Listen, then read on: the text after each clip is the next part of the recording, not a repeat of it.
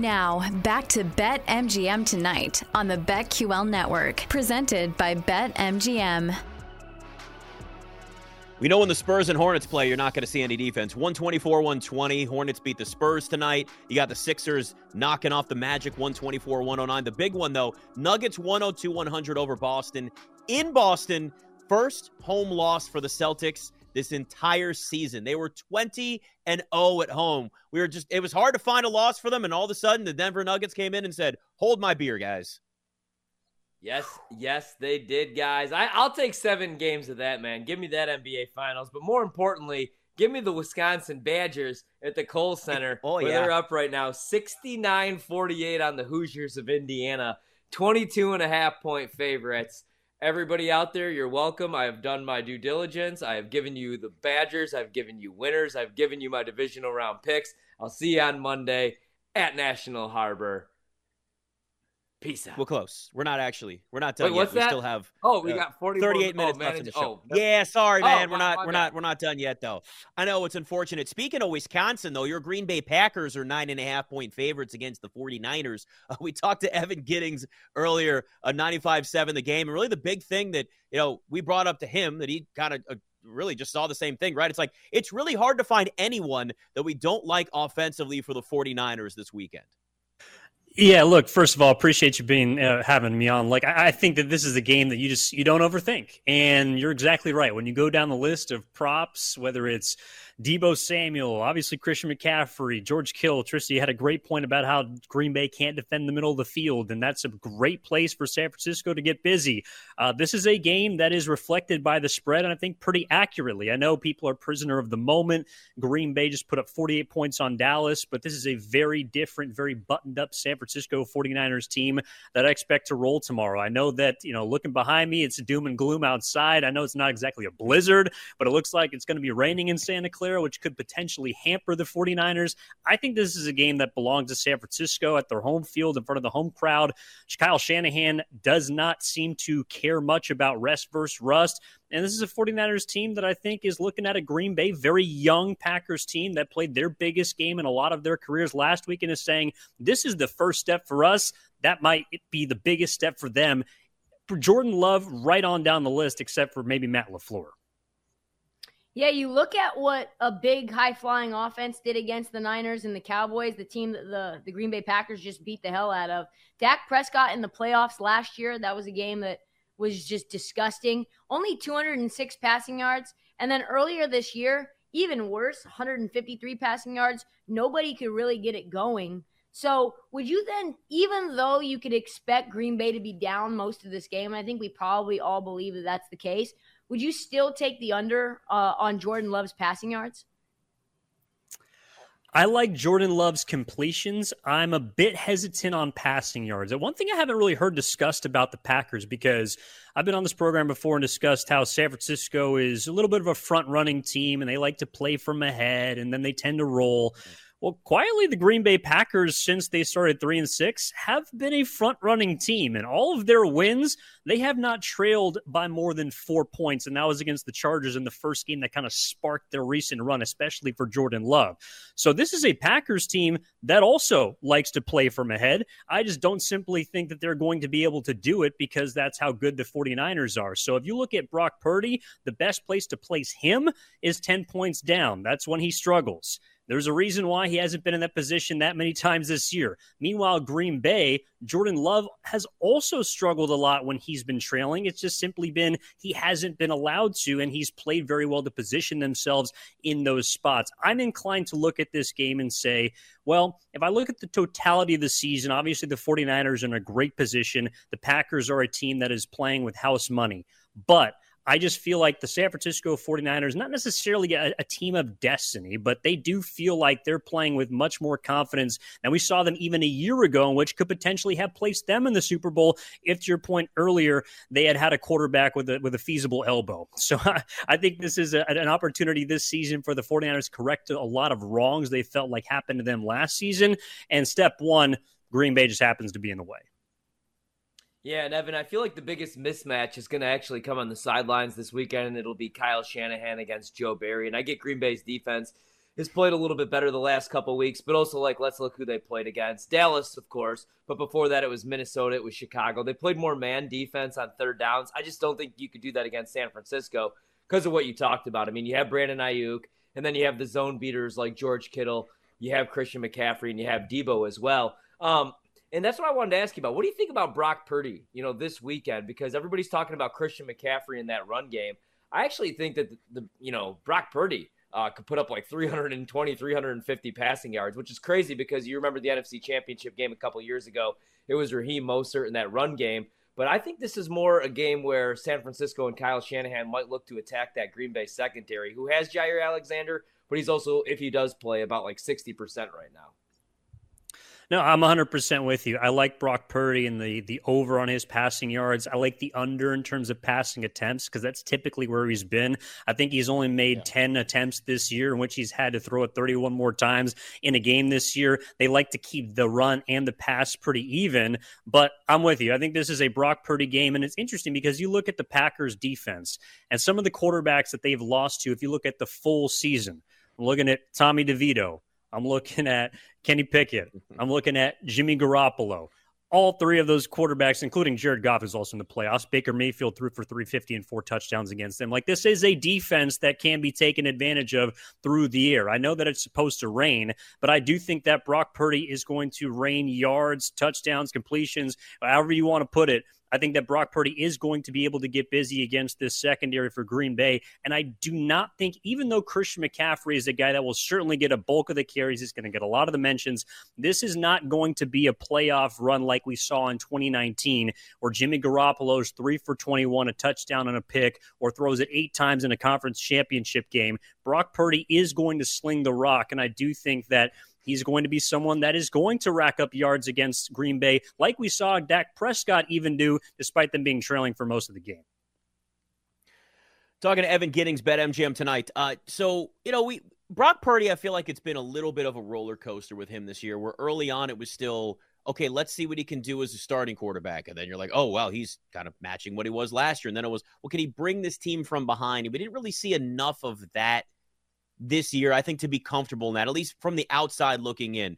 Where you are in the narrative around Brock Purdy, where is it in terms of the confidence level of him in the start as a not only a starting quarterback for this team, but you know the bigger things where playoff game, maybe playing from behind, him being able to actually carry this team to a win. Well, the good thing for him is I don't think he has to carry them to a win. And, and that's mm. kind of where the, the gray space has been with Purdy throughout, not just this season, really his entire career. Is how good is this guy? And the answer to that question is we're not going to know until he gets paid because this is largely going to be the San Francisco roster that carries him and he carries, you know, kind of most of it. I'd say 50 50, kind of slice the pie. But, you know, to me, I think the narrative around Brock Purdy is whatever you make it like here in the Bay, people believe in him. They believe he's a franchise quarterback. He's going to get paid and he's going to be the guy for a long time. There's a lot of skeptics out there. And I think there's a lot of information that would point to that being a, a reasonable conclusion, like the point you made about him not being able to bring them back or not being able to play in disadvantageous positions sometimes. I think that even if the 49ers go and win the Super Bowl this year, kind of along the lines of how Stephen Curry was doubted in 2015, 2016, and beyond if Brock Purdy does not win the Super Bowl MVP and the 49ers do not win the Super Bowl, there are going to be people out there that will not give this guy his due, the same way that it took a long time for people to come around on Curry. I'm not saying they're in the same echelon because Curry's a legend in this town. He might be the greatest Area athlete ever. But from the standpoint of trust and belief, I think that Brock Purdy is up against all odds when it comes to his doubters. And that's why, even if they win the Super Bowl, unless he's the MVP, there's going to be people out out there saying, "Well, you had a top three defense. You had seven All Pros. I mean, you should have won the Super Bowl. You were ten point favorites in the divisional round. If you play Tampa Bay or Detroit, you're probably going to be a touchdown favorite. And there might be only one team in the AFC that can beat you. So unless that kind of comes to fruition, there's still going to be a lot of doubt surrounding Brock Purdy. Yeah, speaking of Brock Purdy, his rushing yard prop is five and a half.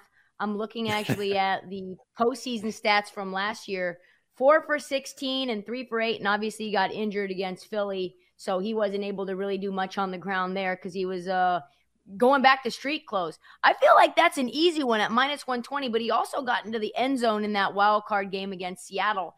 Do you like the over five and a half rushing yards and maybe a little sprinkle on him to get into the end zone using his legs? I do. Yeah, I think this is going to be a game that the 49ers apply the ground game at first. And then, you know, Brock Purdy is going to be able to do his thing through the air once they create a lead. But I like the Brock Purdy rushing prop. I like the Christian McCaffrey rushing prop, like you were talking about earlier. I also quietly like Deebo Samuel. I think it's around 17 and a half yards. And Deebo Samuel is a player that can get, yeah, 16 and a half. So I, I like that as well.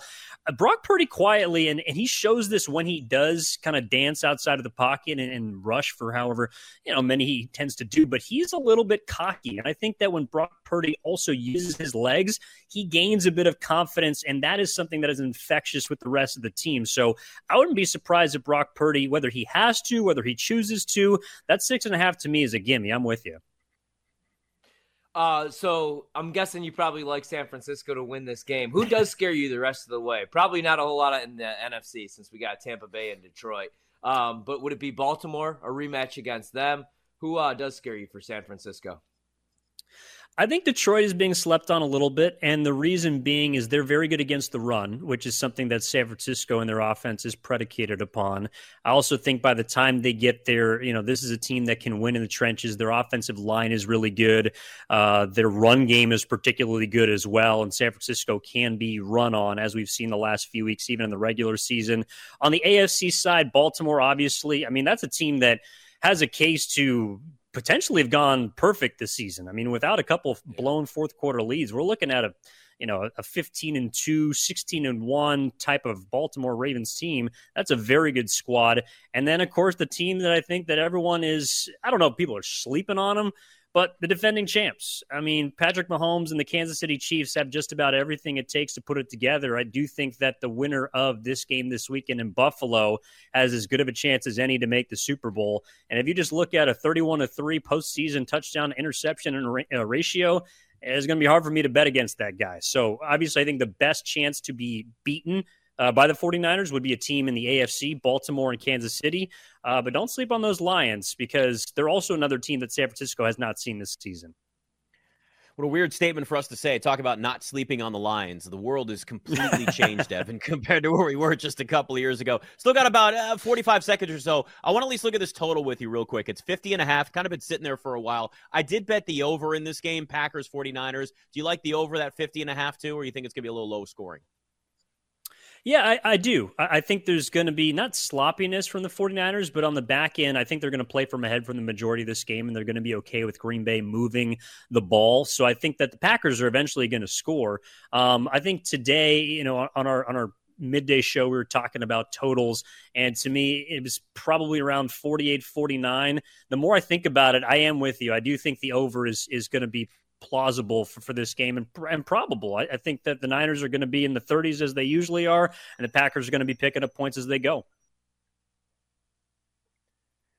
Tell you what, this Packers 49ers game, I mean, it's two offenses that have the chance, if they're both clicking, guys, to definitely put up a ton of points. I just, I can't believe we're at this spot, Ryan, after watching your Packers earlier this year to now seeing Jordan Love look like one of, if not the best in terms of the way that he's playing. I'll give you this one of the best quarterbacks in the NFL with the way he's been playing since the end of the regular season.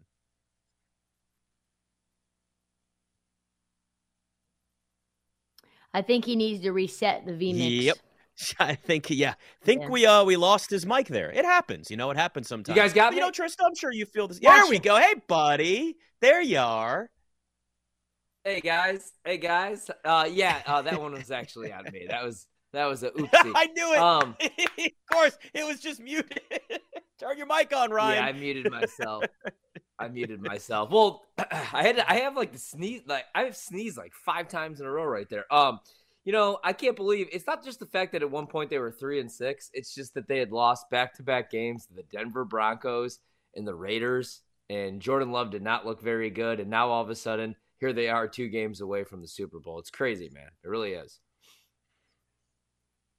better than they've been since Aaron Rodgers was an MVP. Yeah, and it's I, crazy because they're the youngest I, team in the league too. One of them. and listen, they've it's, it, there are certain teams that do really have a bright future. Some are farther along than others. Green Bay is obviously in the playoffs, won a playoff game, and as young as you just pointed out, there's teams like Chicago and Washington that have the ability to kind of make that turnaround quick, right? With draft picks and uh, you know cap space and all that. There's Houston now, who's probably in a really good spot. I'd say probably uh, close to equal to where maybe Green Bay is right now. It's a little tougher in the AFC, but the NFL, doesn't play around. It, it, can happen so quickly. Where if you've got the right people in your front office, you know, good coaching, these pieces come to you know come together. There's usually about one team every single year that just takes that big jump to the next level. It's a little different for Green Bay, but still, either way, young and got a real bright future. Wrap it up next. Bet MGM tonight. It's time for a short commercial break. Don't go anywhere though, because we'll be right back with even more Bet MGM tonight, presented by Bet MGM, live from BetQL.